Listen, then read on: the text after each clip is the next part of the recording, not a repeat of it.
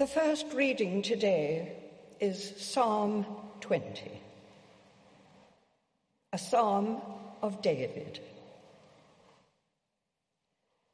May the Lord answer you when you are in distress. May the name of the God of Jacob protect you.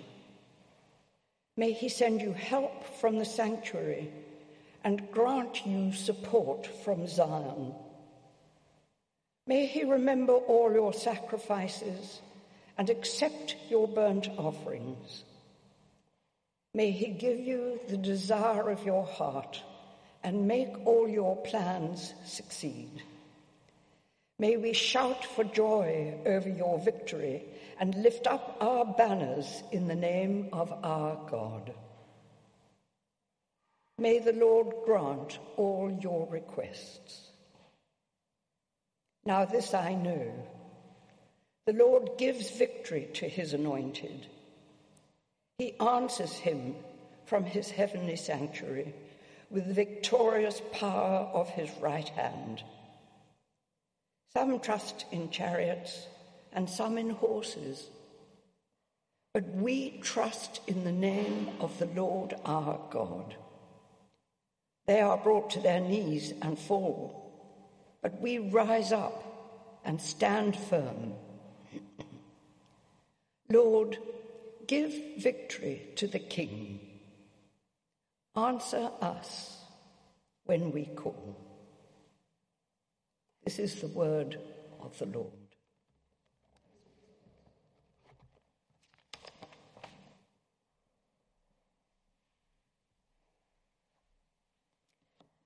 Second reading is from Ephesians 6 on page 1177.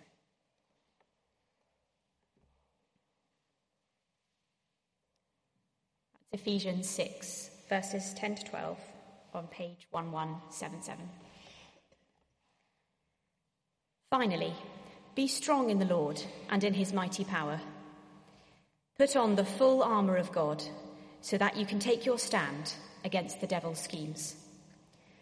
For our struggle is not against flesh and blood, but against the rulers, against the authorities, against the powers of this dark world, and against the spiritual forces of evil in the heavenly realms. This is the word of God.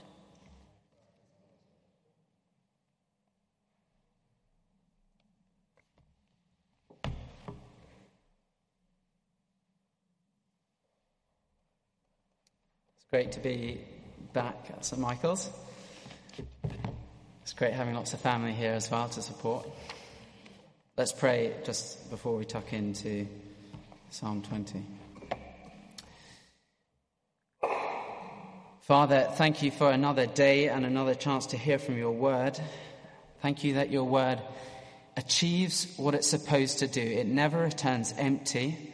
And I pray that it would achieve what it needs to do in each of our hearts this morning for your glory. Amen. The first movie I ever saw in the cinema was The Lion King. And 20 minutes in, you might have actually seen they've redone it just a couple of weeks ago, it came out. 20 minutes in, the son called Simba of the King Mufasa, he's in the Badlands. And that's the dark area ruled beyond Mufasa's kingdom. And he's been told, never go into the Badlands and it's ruled by his evil uncle Scar and his hyenas.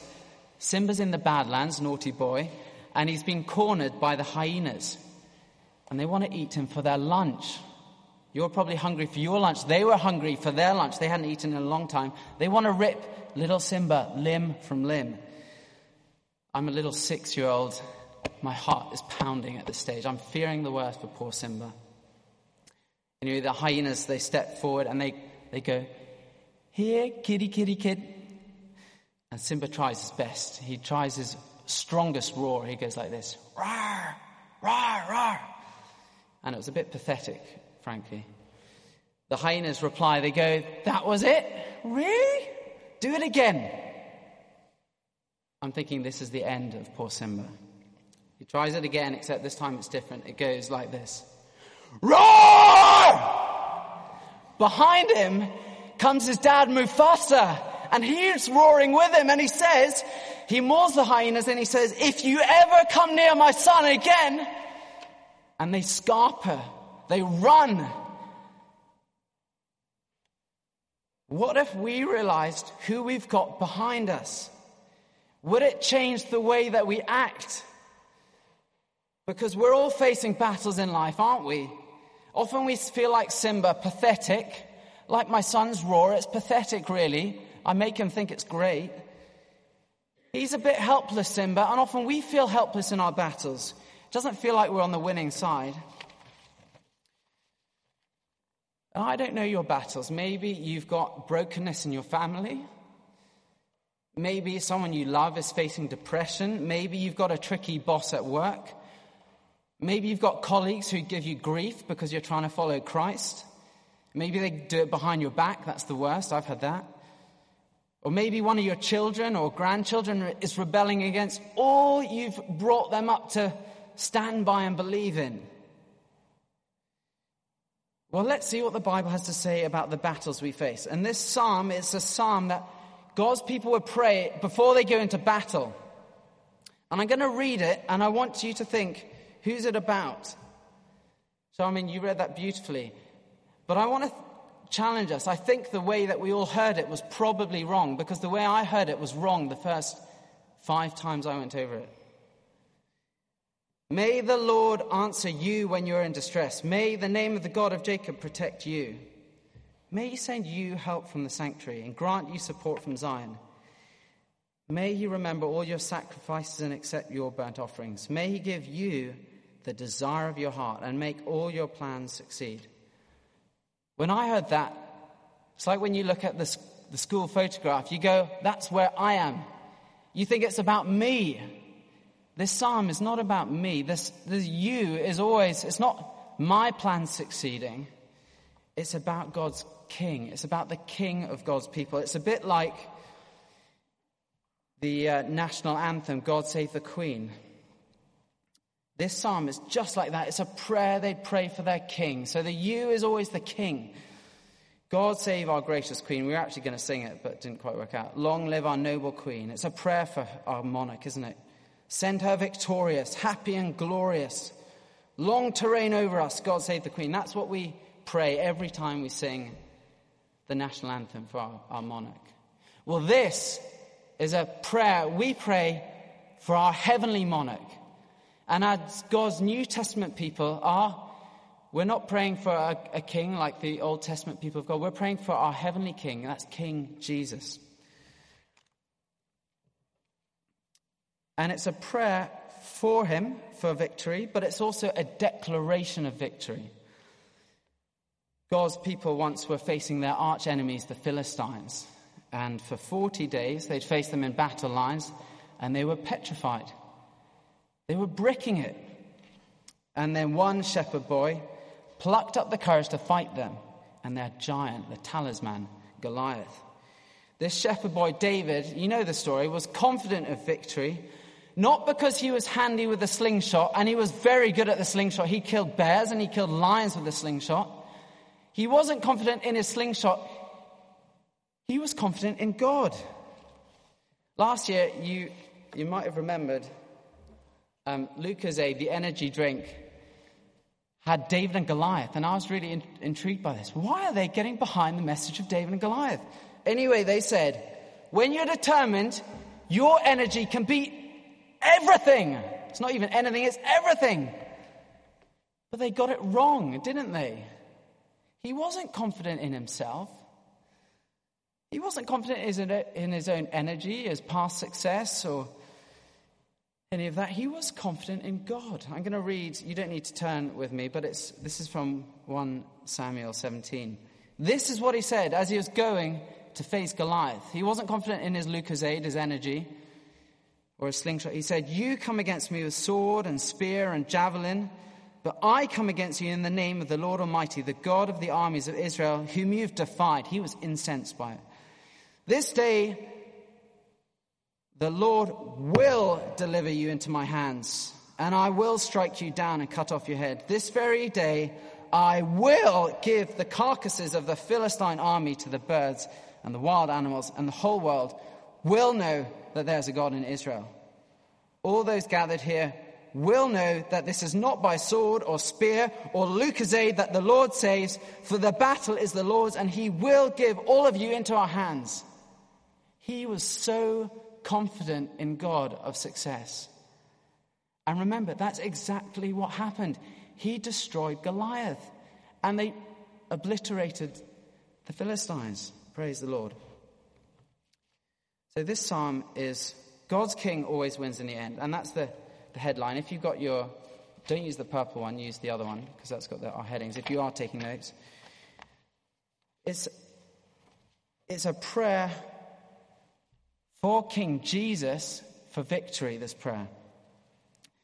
And he's going to get the victory in the end. And there's two things that show us why he's going to win. Verse 2 is the first one, where his help comes from. Read verse 2 with me. May he send you help from the sanctuary and grant you support from Zion. Sanctuary is where God dwells. It's, it's where he lives. And when you've got all the might of where God dwells behind you, hosts and legions and regiments and battalions of angelic armies, not to mention verse 6, the victorious power of his right hand, you are going to win. When all authority from heaven is behind you, there's no doubt about the outcome. You're going to win. So he's going to win because of where his help comes from. In World War II, um, when the Allied forces, they'd just got a beachhead landing, where they landed at, uh, on the beaches in Normandy. And if they ever faced any Nazi resistance, they got on the phone and they rang up Bomber Command and they said, There's a bit of resistance here. And then the RAF had overwhelming air superiority. They'd come in and they'd obliterate the Nazis and then they could creep forward. When you've got overwhelming su- support behind you, you're going to win. Jesus had all might and power from heaven behind him, so he's always going to win. So he wins because of where his help comes from, verse 2. And he also wins because of his heart. Look down at verse 3. May he remember all your sacrifices and accept your burnt offerings. In other words, may God remember the sacrifices and offerings of the king. May his offering be pleasing, in other words. And you might remember in the Old Testament, Saul went to battle. This is what they do in the Bible. Before they, the king went to battle, they'd offer up some sacrifices to God just to make sure they're in a right relationship with him. Saul, you, you'll probably remember, got it wrong, and he actually lost the whole kingship because of that mistake. Because he didn't have a right attitude between him and God. King Jesus, however, offered his whole life perfectly up to God. And therefore, he's always going to win. His life was conducted in the most perfect way. Therefore, his offering was acceptable, was pleasing to God. Unlike me, unlike you, unlike anyone before or since, his offering was acceptable to God. Hebrews 7 says, unlike the other high priests who he does not need to offer sacrifices day by day first for his sins and then for the sins of the other of the people. He sacrificed for their sins once for all when he offered himself. So his offering is pleasing to God, verse 3. And then, yeah. The problem is, however, this doesn't seem to ring true in life, does it? Because there's a lot of rulers out there who seem to prosper, and you know their heart, they've got filthy hearts. They're hypocritical, or they're just bent on wickedness. or they just don't even seem to honor God. You've got Kim Jong un, Idi Amin, ISIS on a global scale, but also you look around us, you see business leaders, politicians, people who aren't honoring God, and yet they seem to prosper. Well, because of, but it's different with Jesus. Now, because of Jesus' good heart, from which we've seen in verse 3, his plans, verse 4, succeed. Verse 4 it says, May he give you the desire of your heart and make all your plans succeed. The desires of Jesus' heart are always given to him because of his perfect sacrifice and his offering.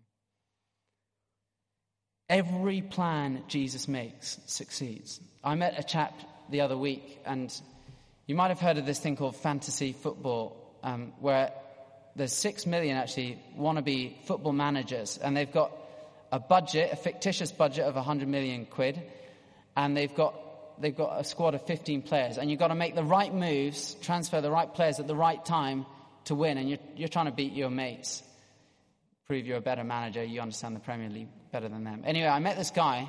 He has won it twice in the whole country. My jaw dropped. He has beaten six million other wannabe managers through careful selection of players, dropping them, hiring them at the right time. Every move this guy has made has been perfect, as it were, twice. Well, with Jesus, every single, he never makes a wrong move. Every single move Jesus makes is the right one, all the time. Do you know how good that is? That means there's no mistakes in your life. Because every plan of His, if you trust Him, is a success. There's no failures in Jesus' economy. He never gets it wrong. And because of that, we can be overwhelmingly confident of victory. Verse 5 May we shout for joy over your victory and lift up our banners in the name of our God. There's no doubt about the outcome. There's no might about it. Actually, in the, the order of service today, it says words are going to appear on the screen for that song, Hosanna. They didn't appear on the screen, did they? Some of us were probably a bit confused. No, there's certainty. Sometimes certainty is misfounded, as we just witnessed. Or in 2011, in the Six Nations rugby, um, England had won four games, and in the Six Nations, you've got five games to do, obviously. And after four games, a video was leaked onto YouTube, and it had all the team lined up, and then it said Grand Slam champions. Some of you might remember it. It got leaked. They weren't Grand Slam champions. It was misfounded, wasn't it? Because they weren't Grand Slam, Grand Slam champions yet. They played Ireland, who thumped them 24 8. It was totally unfounded, their confidence. The key is not to be confident in ourselves. And the good news is that even when things look bad, and often there's bad things in our life, Jesus always wins in the end. Just look at the cross. It looked like total defeat and humiliation. Jesus, the one who'd saved others, couldn't save himself? Doesn't look like a defeat. Strung up on a cross, abandoned by his friends and his followers, betrayed, denied by those closest who said they never betray him. And yet you read the Bible, and overwhelmingly the verdict is it was a victory. The cross disarmed and shamed his enemies. In fact, the cross defeated Satan and his evil powers. But we look at it and we go, it's a funny victory, isn't it? It seems to redefine what we call victory. So, how do we pray this psalm? We're not a physical army like the Old Testament people of God. Um, our Ephesians reading reminded that our struggle, who is it against? Ephesians, Paul said, it's not against flesh and blood, an army, but against the rulers, authorities, powers of this dark world, against the spiritual forces of evil in the heavenly realms. Jesus is doing battle against Satan, his demons, and darkness. Praise God for that. We were on holiday just the other month with some friends. And each night around the dinner table, kids had gone to sleep, we'd just pray for another friend each night. And one of them opened up about one of their children. And it was really brave of her to open up about this. And they said they thought their child's behavior was a bit unusual. Um, when all the other kids would come out of nursery and hug their mum, this child come up, shove their sibling, and then be really rude to their parents. Really odd behavior. Anyway, she said she thought something weird had been maybe spoken over this child because their neighbor, when she, this child was born, was into the occult and witchcraft. And so they thought maybe there was something funny that ex- would explain this bad behavior.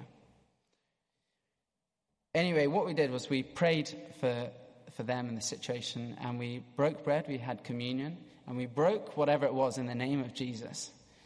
And you would not believe it. This child had been asleep, who was fast asleep, woke up 20 minutes later, vomiting in their bed.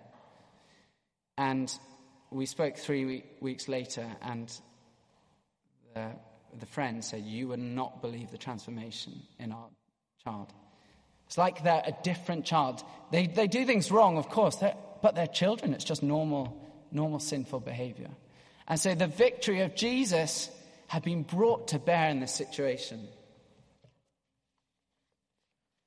Because Jesus always wins in the end, doesn't he? We're all facing battles. Some people I've discovered through being in home groups and church over the years. Some people are pretty good at hiding the battles that they're in. Others of us are sometimes a bit more vulnerable about them. And the question we've got to ask is who's going to win? And maybe we've got an idea of what victory looks like in this battle we're facing. But I want to ask us, because as I've lived in this passage for weeks, it's asked me to redefine victory according to Jesus' terms, because Jesus' plans always succeed. Not for my plans to succeed, and so I've got to ask myself, what does my victory look like? Because maybe I'm getting it wrong. Maybe if your family is going through brokenness, you see victory as the brokenness being resolved. And maybe that is Jesus' plan. But it might be that Jesus' victory in this situation looks like you being godly in the midst of that suffering. Maybe Jesus is most glorified when people stay faithful to him despite the horrible circumstances that are thrown at them. The cross didn't look victorious, but it was. We often, frankly, want success to victory to look um, good outwardly, don't we? But often, I think, in God's economy, success is about what's going on inwardly. It's about our hearts. And no one knows that except you and God.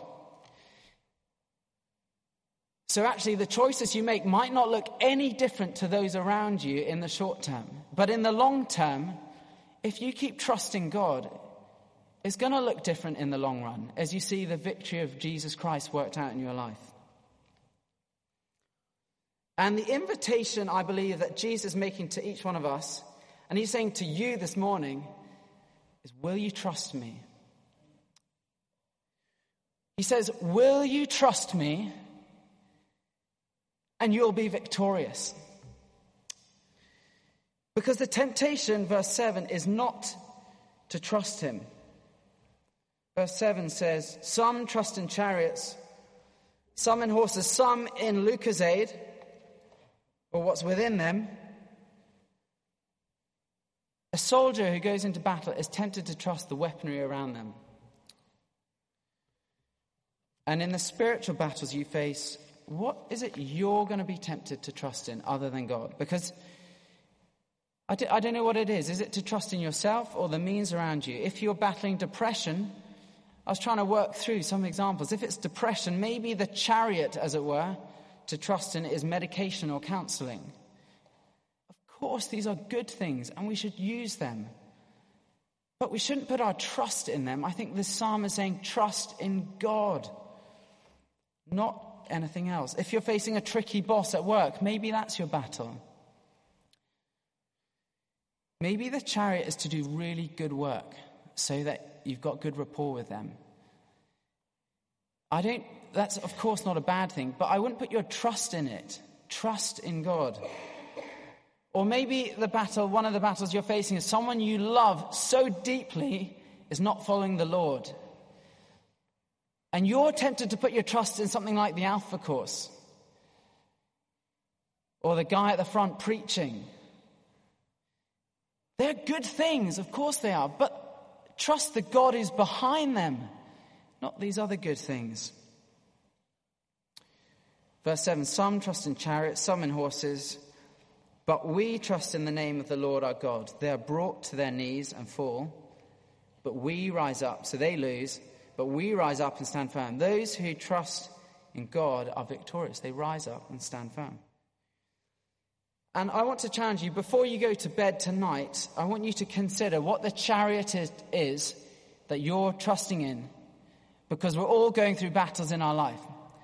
Think of what the chariot it is that you're tempted to trust in, or that Lucozade, whatever it is. And get something symbolic of it, and then put it under your feet,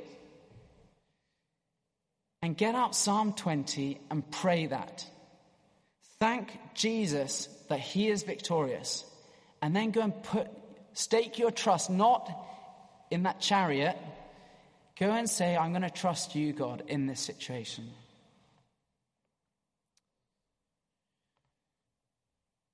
There might be some here who, as we're talking about this battle, you this is a prayer God's people would pray. Maybe you realize you're not one of God's people and you're actually you've been opposing God. You're not on his side. And we've seen from this that the outcome is sure, it's certain Jesus is going to win. And Jesus and his followers are going to bring judgment on all those who oppose him. He's, got, he's going to have on that final day victory over wickedness and all those who've opposed him. He started this victory at the cross and he's going to bring it to completion when he comes again. And we need to remind ourselves Jesus is going to win in the end. And if you realize you've been opposing him, I want you to encourage you to change your allegiance. You can Change allegiance, it's such a simple thing. You just pray and you say, God, I'm sorry I've been opposing you, and I want to turn to you. Come and talk to me. I'd love if one person could come up after and talk to me that they want to change allegiance today. Because the promise, verse 8, is they'll be victorious. If you are on Christ's side, you rise up and stand firm. You'll be with him for eternity. I want you to imagine what it would look like if, as a church, we decided to place our trust in God more and not in ourselves, our chariots, or the equivalent. What would it look like? Imagine all together Tuesday prayer meetings, people have sacrificed a bit of extra time at the office because they so want to be there to declare their trust in God more than in our programs or whatever we busy ourselves with that church. Imagine in the battles we face, I think we'd be more Christ like in our sufferings. We'd be less flustered or stressed or angry when our battles don't seem to go away. Because we could trust that Jesus always wins in the end. Imagine we'd be more patient when our plans don't succeed. Doing, we do the right thing, trusting God is going to do the right thing, and in the end, we'll be victorious. And imagine the great day when all the lines are drawn, the battle lines are drawn between Christ and his people versus Satan and all those who have opposed him, opposed Christ. You'll be on his side, the victorious side, because Jesus always wins in the end. So, to close, the great evangelist Billy Graham, who passed away the other year, he said, I've read the Bible. I've read the last page of the Bible, and it all turns out all right in the end. Jesus always wins in the end. And his invitation to each one of us is Will you trust me? So let's pray.